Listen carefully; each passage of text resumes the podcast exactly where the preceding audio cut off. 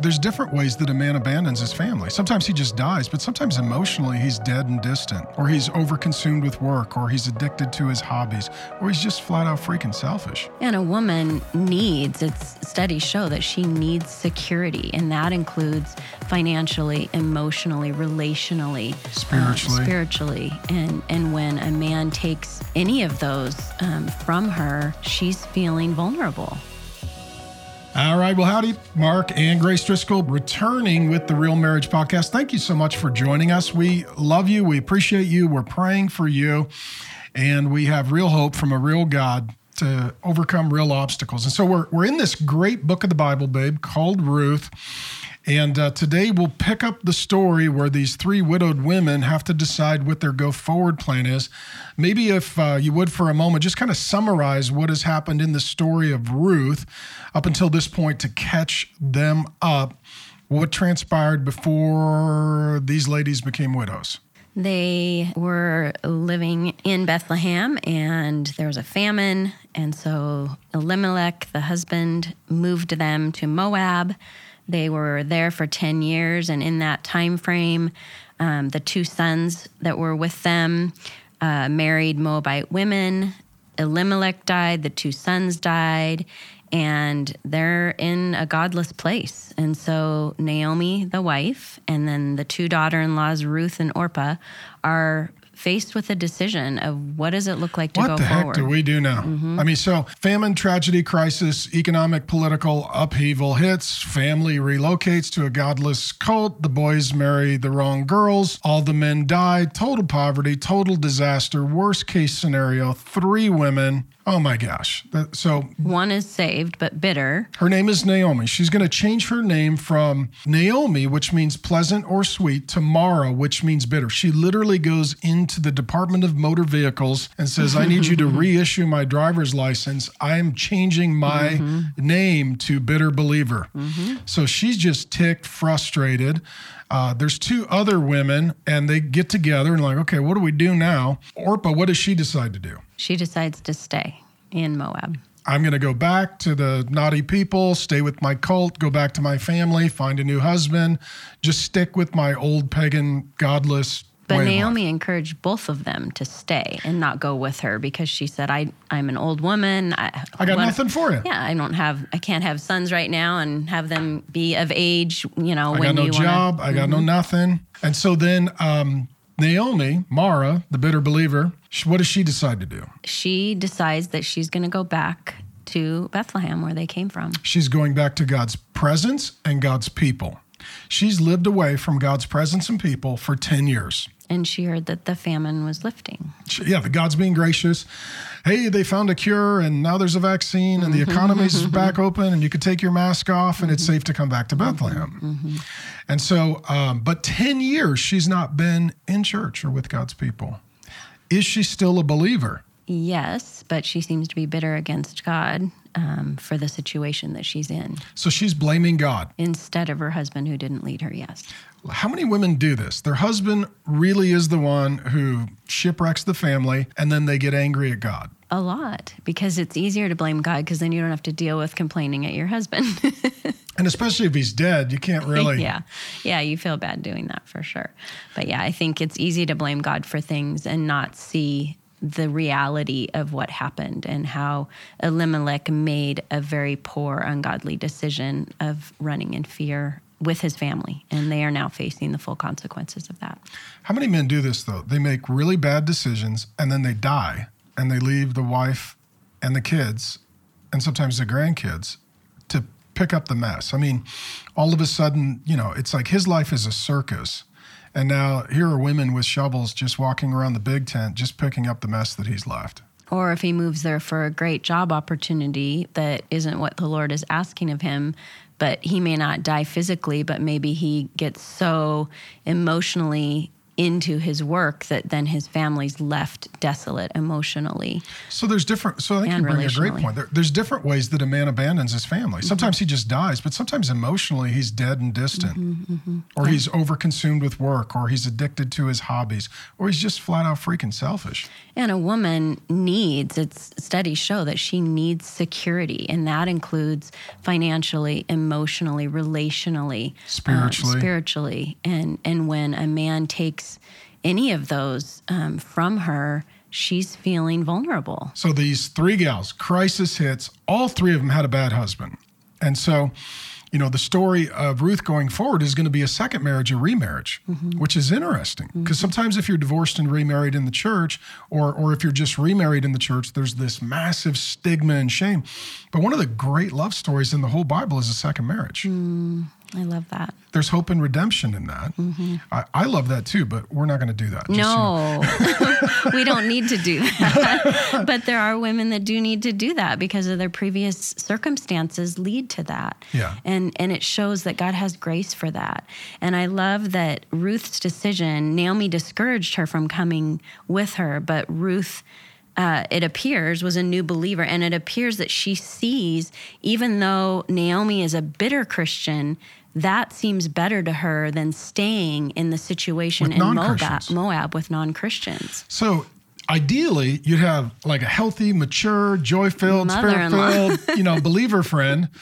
But if you got to choose between the bad, bitter believer and the unbeliever, pick the bad, bitter believer. At least they're the believer. There's hope because Jesus is in it somewhere.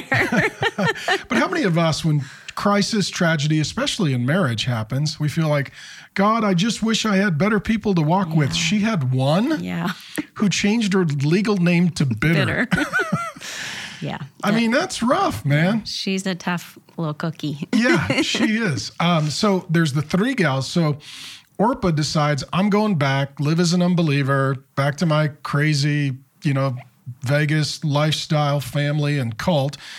Naomi says, Hey, I'm going to go to Bethlehem. I'm going to find God's people in presence. Even though I'm bitter, I got to get into God's presence. I got to be with God's people.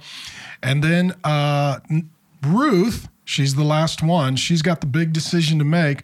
What does she choose? she chooses to go back with Naomi. And she says basically that your people are my people, your God is my God, and I'm going to follow you um, because that's that's what I believe I'm supposed to do. Even though she was probably a new believer at the time, Brand new. she was willing to listen to God.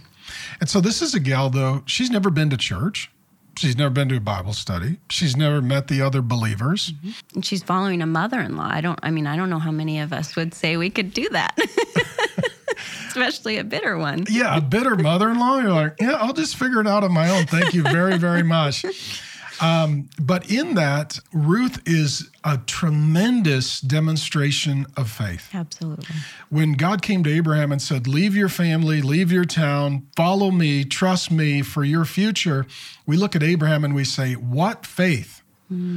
Ruth has the same kind and degree of faith.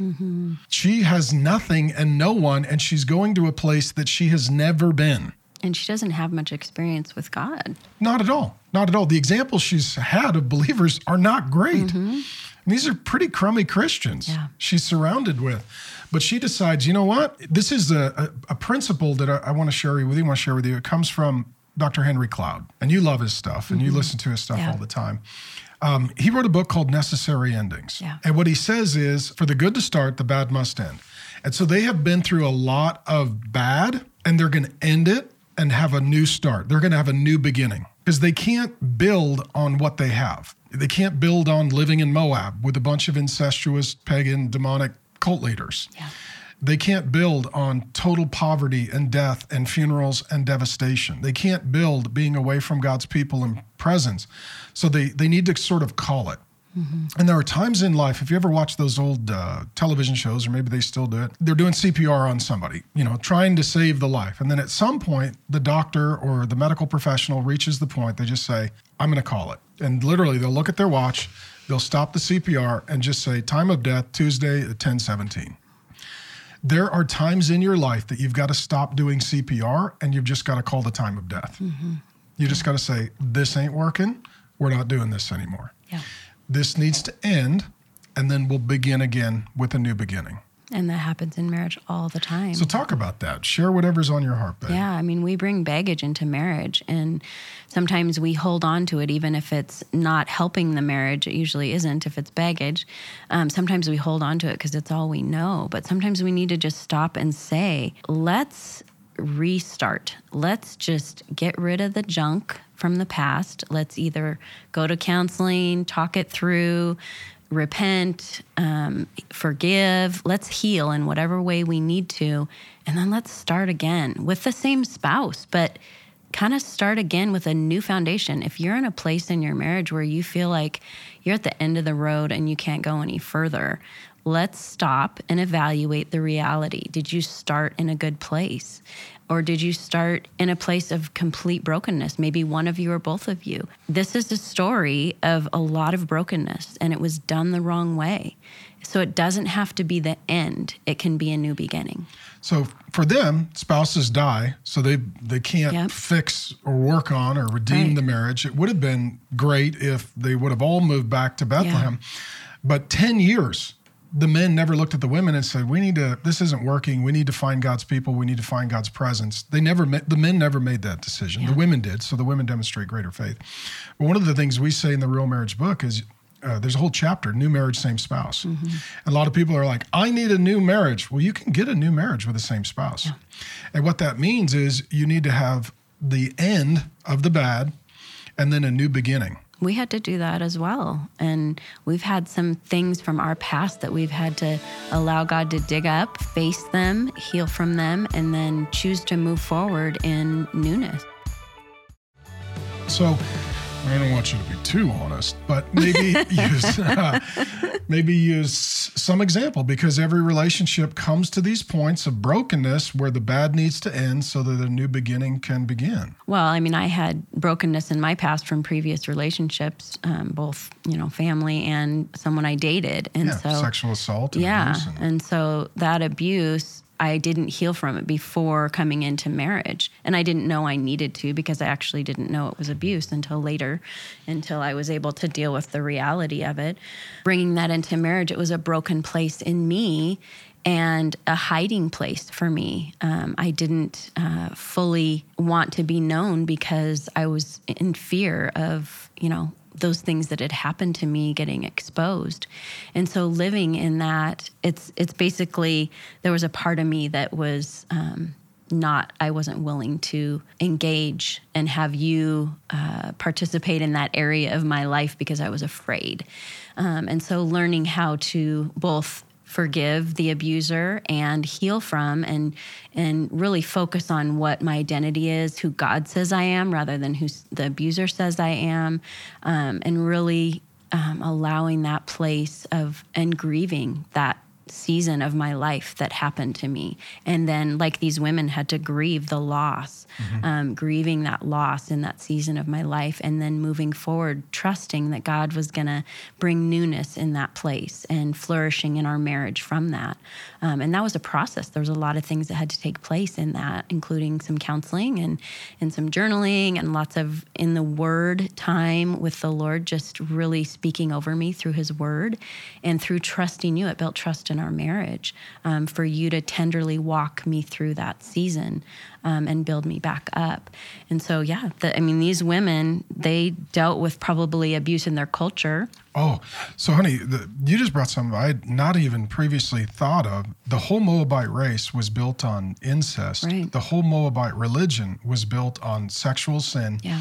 and real deviancy done by men to women, including husbands uh, and fathers to their own daughters. yeah So the backstory of Orpah and Ruth is probably horrifying yeah the Moabite people. This is why God told them, don't marry the Moabites. Because once you join those families, what they do to each other and what they do to your kids is catastrophic. yeah We tend to think, oh, God was being very bigoted and judgmental. It's like, no, that that whole family is a bunch of rapists and pedophiles. Don't marry them. Bad things happen. And don't have your kids at grandpa's house. yeah Yeah, he was being God was being protective. That may be why he them- didn't give them kids. They were married 10 mm-hmm. years, never had children. I never thought of it. Yeah. God may have closed the womb and said, I love kids, and I'm not going to put kids in an environment where this is going to happen to them. I'm going to wait. He preserved Ruth out of the Moabites because he saw her heart for him. But yeah, the kids didn't didn't come. So How many people, though, now we're down a rabbit trail that we weren't expecting. How many people, though, their family of origins, it's just a disaster. And there's a lot of incest and sexual sin and abuse and weak men who are privately perverted, economic non provision. And a lot of the pain and brokenness comes to the women and children. yeah, I mean, one in four women report sexual abuse, and a lot of that is in family. One in six men. And it's the most underreported crime. So it's it's super common, sadly. So this is a common scenario that we're looking at in the Bible. Well, and t- what we're seeing right now, too, even with closures and COVID and craziness and chaos, is domestic violence is up, abuse of children is up, sexual assault of children is up, alcoholism, drug abuse, relapsing is up. Uh, the system is overwhelmed. Uh, CPS can't keep up. Child Prote- Protective Services. Uh, in many cities, the cops are not even showing up. Yeah. And so, what you're having right now, it just it's like we're all living in Moab. Mm-hmm. Yeah, the families are under massive stress right now, and the marriages. and self destruction. Mm-hmm. And so, how many people come out of sort of a Moabite family? Many of us do. Mm-hmm. And then you look at Ruth, and by the time you get to the end of the book, uh, she loves the Lord. She marries a guy who loves the Lord. They give birth to a baby who becomes the grandfather of David, and she becomes part of the family line in the genealogy of Jesus in Matthew 1. We'll get there, spoiler It's alert. miraculous. But to go from, you know, Moab to Messiah is a miracle. Absolutely. It's a it's a beautiful story. And so we tend to look at the story of Ruth and Boaz as the great love story. First of all, it's the love story of God and Ruth. And it's the love story of God and Boaz. And then and then God takes the two people who love him and he brings them together to love each other. Yeah. And uh, for me, the necessary ending and the new beginning was I was just totally selfish. Get married, and I think, you know, I've got a beautiful, sweet wife, and I'm going to go charge hell with a squirt gun and change the world. And my wife's just going to meet all my needs and be present, 100% focused on me. And then I come to find that some things have happened to you and that you need me to not be selfish, but to be a servant. Mm-hmm. And so we both needed to. Sometimes you have a real funeral, sometimes you just have a heart funeral mm-hmm. you grieve it and you say, I can't believe I was so selfish to my wife, and I can't believe that my wife was abused and I didn't know it. And you have to have the heart funeral. You need to call the time of death. The way we were doing things isn't going to continue. Things are going to, we are going to stop now, and we're going to start something new. Yeah. And that's what happens with Ruth, Naomi, and Orpah. Orpah decides, I'm going back to my old way of life. Naomi says, I'm going to go find God's people and presence. And then, and then Ruth has to decide, what am I going to do? She says, as you well articulated in the great marriage verse that many people quoted in their marriage, you know, your people will be my people, your God will be my God, and I'm going to go where you're going to go. So then they they make the 50 mile journey to uh, Bethlehem. So just isn't it curious? Birthplace of Jesus. the birthplace of Jesus. And uh, and Jesus obviously hadn't come yet, but Bethlehem literally means house of bread. Mm-hmm. And God's people they fled Bethlehem because there was a famine, meaning there was no bread In in, the house of Bethlehem, which is the house of bread, which just means God can provide, Mm-hmm. but if you're disobedient, He won't. And so oftentimes it's less about where you are and it's more about how obedient you are. Yeah. So they, she decides, I'm going to go back to God's people, God's presence. So they make the 50 mile journey to Bethlehem, which is pretty precarious for Yeah. two single women that are broke and vulnerable. Um, why do you think that they're headed to Bethlehem? What do you think are the motivations for them to get to Bethlehem? Well, Naomi says that the hand of the Lord has gone out against me. And I think she's realizing I just need to get back to what God wants. And I need to go back to God's people to figure out what that is and to help me. Um, she had no one, she had no head anymore. She had no, um, you know, leader head. She had no um, friends there. She didn't have people speaking into her life. And I think her motivation was, I'm bitter. I've lost. She said, my, you know, I'm, I'm empty. My hands are empty.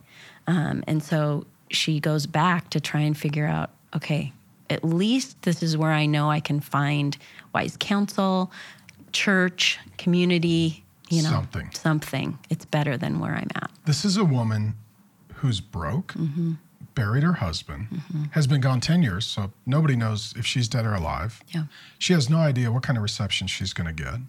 And what she says is, I'm going to, I just need to get to church. And she still sees God as the Almighty, even though she says he's, you know, put his hand, the Lord has gone out against me. So somehow in there, in her bitterness, in her 10 years of not being around God's people, she still knows that God is providential and sovereign. And so she wants to figure out how and what that looks like and, and hear from him. She needs to hear from him. So we like to say uh, is that the want to precedes the how to. Yeah. Some of you are going to listen to this podcast and you're going to hear the how to, the how to, the how to, and it will do nothing because you don't want to. Yeah. It's like you can meet with your personal trainer every day, but if you don't want to work out, you're not going to get healthy. Some of you, the problem is not information, it's obedience. Yeah. It's not that you, don't need another podcast, you don't need another book, you don't need another seminar, you don't need another sermon. You need to take one step. Mm-hmm. and trust God with the path forward. She didn't know what that was going to look like, but she knew that God was almighty and that somehow he was going to get her out of where she was. But after 10 years, mm-hmm. the bitter believer says, I, I need to I need to get to church. Mm-hmm. I need to find God's people and I need to find God's presence. Yeah. And Ruth says, you know what? I don't even know what that means because I've never been to church, but I'm going to go with you. Yeah. It's amazing if you have even been a backslidden, disobedient, lukewarm, half hearted, reversible Jersey believer, and you turn your face toward God, God always has his face set toward you. He'll never leave you nor forsake you. And it's amazing that sometimes other hurting, broken people will follow you to church and follow you to God. And they didn't know that there was marriage on the road ahead. They had no idea what was in the future. But what they did know is for the good to begin, the bad needed to end. They needed a necessary ending, called the time of death. Then they had something that uh, that Henry Cloud calls a closure conversation, and that is that sometimes to move forward, you need to leave some people in your past. Orpah gets left in the past. She doesn't go with them. They have a final conversation with her. They weep. They love her. It's not bitter, um, but it is over. And the closure conversation is, you know what? I'm not going to be your friend anymore. Uh, you are not going to speak into our marriage. Um, yes, you are related to us, but we are taking our privacy back, and you're not going to be in the middle of our business. Yeah. You um, are an ex boyfriend or girlfriend. You will not be in our future. Uh, you emotionally, physically, spiritually uh, crossed boundaries with me or my spouse.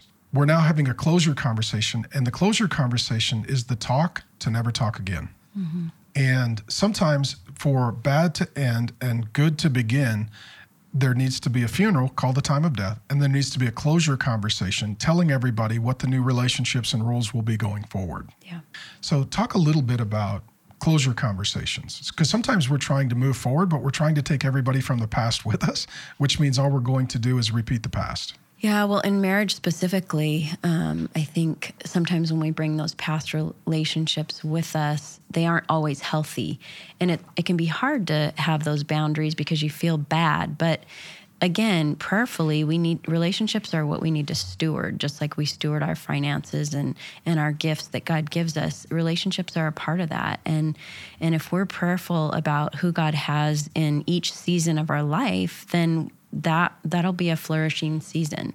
Um, and it doesn't mean that there's not hardship in that but if we are to evaluate our relationships in each season i mean there's people that i love from my past that just aren't a part of my my current or my future for various reasons. They're in a different season of life. They're in a different you know area location. You know we just sometimes you just grow apart and it doesn't have anything to do with bad or good. It just is and you don't have things in common anymore. And that was a friend for that season or that was someone in And your some life. people are bad. and some people are bad. There's those situations too. And i and there's plenty of those um, times that but you need to assess what is this is this a relationship that is helping me walk with jesus or that i'm helping them walk with jesus in maybe a mentoring type relationship um, but not every relationship is going to last a whole lifetime and it doesn't mean that you have to be um, like you said bitter or there can, has to be division. There can be unity in that, and you just are moving on.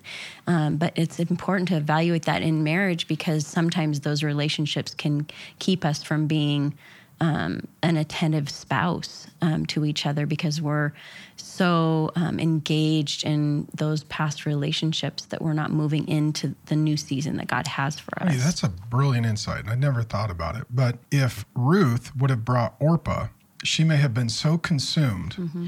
with Orpah's sexual dysfunction and sleeping around with guys and moving in with her boyfriend, because that's what the Moabites did she may not have had time and energy to grow in her faith and build a relationship with Boaz. Mm-hmm.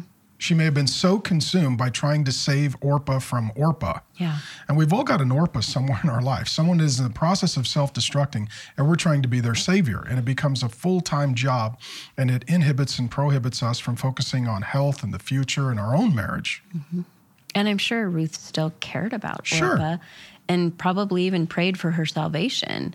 But Orpah made her decision that she didn't want to move forward with God when she was faced with that decision. And she went back to her people instead of moving forward into a new life. And so we have to do that in marriage, you know, relationships outside of our marriage, um, so that we can have a healthy marriage. Sometimes we have to say that person is making that choice. We can continue to pray for them.